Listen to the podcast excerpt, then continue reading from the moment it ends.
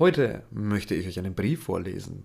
Ich habe einen Brief geschrieben an meine 96-jährige Großmutter, kurz bevor sie gestorben ist. Ein paar Wochen davor habe ich ihn ihr dann vorgelesen. Es war einer der emotionalsten Momente und ich hoffe, dass ich ein Gefühl davon mit euch teilen kann. Nehmt Abschied, geht stets im Guten auseinander. Ihr wisst nicht, wann es das letzte Mal war. Versetzt euch in die Situation. Ich gehe in die Wohnung des betreuten Wohnens meiner Großmutter und ich lese ihr diesen Brief vor. Liebste, allerliebste Oma. Diese Zeilen sind vielleicht überfällig, vielleicht aber auch rechtzeitig. In jedem Fall sind sie für dich. Vielleicht, nein wahrscheinlich, ist dies der letzte Brief, den ich dir je schreibe. Ich lese ihn vor und behalte ihn als Erinnerung an dich. Zusammen mit allen Fotos aus allen Jahren, auf denen du lachst, strahlst und mit offensichtlicher Lebensfreude bei uns bist. So wie ich dich sehe, wenn ich an dich denke. Du, meine Oma, du gehörst zu mir wie immer, wie früher. Du bist für immer ein ganz großer Teil von mir von uns allen. Ein Teil von dir wird immer in uns weiterleben. Es tut weh, all das zu schreiben. Du sollst nicht sterben. Ich will nicht, dass du stirbst. Mit diesem Schmerz zu leben, mir diesen Schmerz allein vorzustellen, lässt mich bitterlich in Tränen ausbrechen. Und doch kommt für uns alle dieser Tag, auch jener Tag, kommt für jeden ein Stück näher, an dem wir diese wundervolle Welt wieder verlassen müssen. Jeder von uns. Es ist egal, was wir tun. Mir hat es mein Herz zerrissen, als du neulich gesagt hast, du wärst bereits 25 Jahre einsam. Du bist der liebste, herzlichste und wunderbarste Mensch, der du immer warst. Und wir lieben dich heute wie damals, alle, und zwar so unendlich, dass Worte dem wohl nicht gerecht werden könnten. Du bist nie eine Last, so wie oft gesagt, sondern ein Geschenk. Wenn mit dir die Liebe, die du mir dein Leben lang, egal was war, geschenkt hast, wenn diese Liebe eines Tages mit dir von mir geht, bleibt ein Loch, ein Riss in mir und Schmerz. Das weiß ich schon. Du bist einer der Menschen, die immer da waren. Nicht nur für mich, sondern du warst einfach immer da. Ein Griff zum Hörer und ich höre dich. Heute wie damals. Für mich gab es nie ein Leben, von dem du kein Teil bist. Nichts kann mich auf dein Gehen vorbereiten. Nur die Angst. Ich kann seit über zehn Jahren eine Angst in dir spüren. Und in mir. Die Angst vor diesem höllisch beschissenen, traurigen Ereignis. Ich denke nicht immer daran, aber fast täglich. Und es hat mich aufgefressen. Mitzuerleben und zu sehen, wie du jeden Tag unglücklicher wurdest in den letzten zehn Jahren. So, als ob du die Lebenslust verloren hättest, während den endlosen Tagen der Einsamkeit und dem Alleinsein mit den eigenen Gedanken. Oma, dieses Leben endet für jeden von uns irgendwann. Jedes an seinem eigenen ganz genau vorbestimmten Zeitpunkt, glaube ich. Unumgänglich. So sehr es auch schmerzt und so weh es auch tut, allein daran zu denken. Die letzten Jahre waren bestimmt schlimm für dich, ganz besonders schlimm. Und niemand hat es gesehen, nicht mal ich. Mich, vermutlich auch meinen Papa, deinen Sohn, plagen Schuldgefühle, nicht noch mehr da gewesen zu sein, Schuldgefühle wegen so vielem, ich würde dir gerne die Zeit zurückdrehen, doch es geht leider nicht. Gefühlt vergeht dieses Leben immer schneller. Eben war ich selbst noch ein Kind auf deinem Fensterbrett im Schlafzimmer, das allen und auch Opa im Himmel gute Nacht wünscht. Und heute ist ein Drittel meines Lebens vorbei, im besten Fall. Mein Papa ist alt geworden. Du bist 97. Meine Schwester, meine Mutter, mein Vater. Alle sind schwer krank. Wo ist nur all die Zeit hin? Die Zeit ohne dauernde Präsenz des Todes, der die Namen aller, die mir so nah sind, von den einzigen Menschen, die immer da waren, mit kalter Stimme flüstert.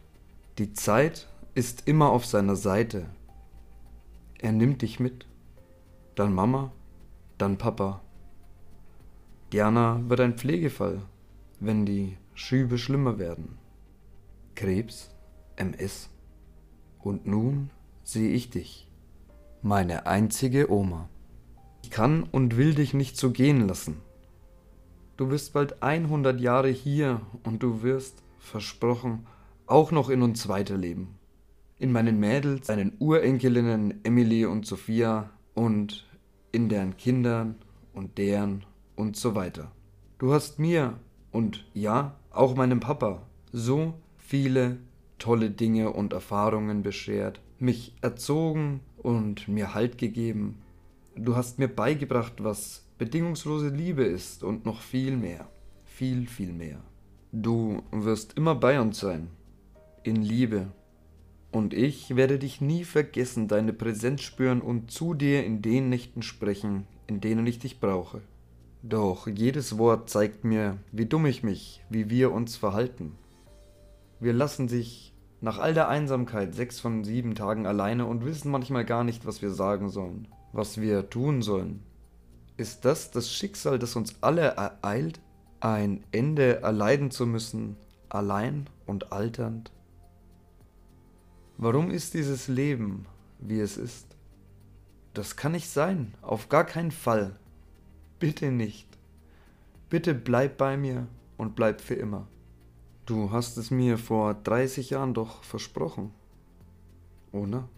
Bleib bitte einfach bei mir, so wie jetzt.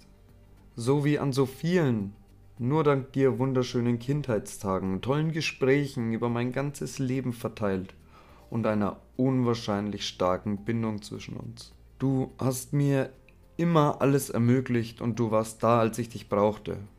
Und genau dabei habe ich versagt in der letzten Zeit. Ich bin nervlich unter all der Negativität, all dem Schlechten zusammengebrochen. Ich will nicht, dass das so ist.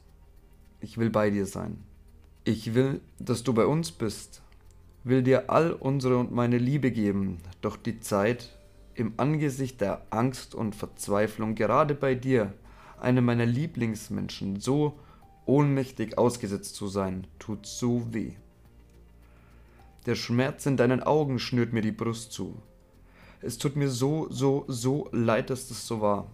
Auch wenn ich dir das Gefühl, vergessen zu werden, nicht nehmen kann, will ich dir eines sagen, von tiefstem, tiefstem Herzen.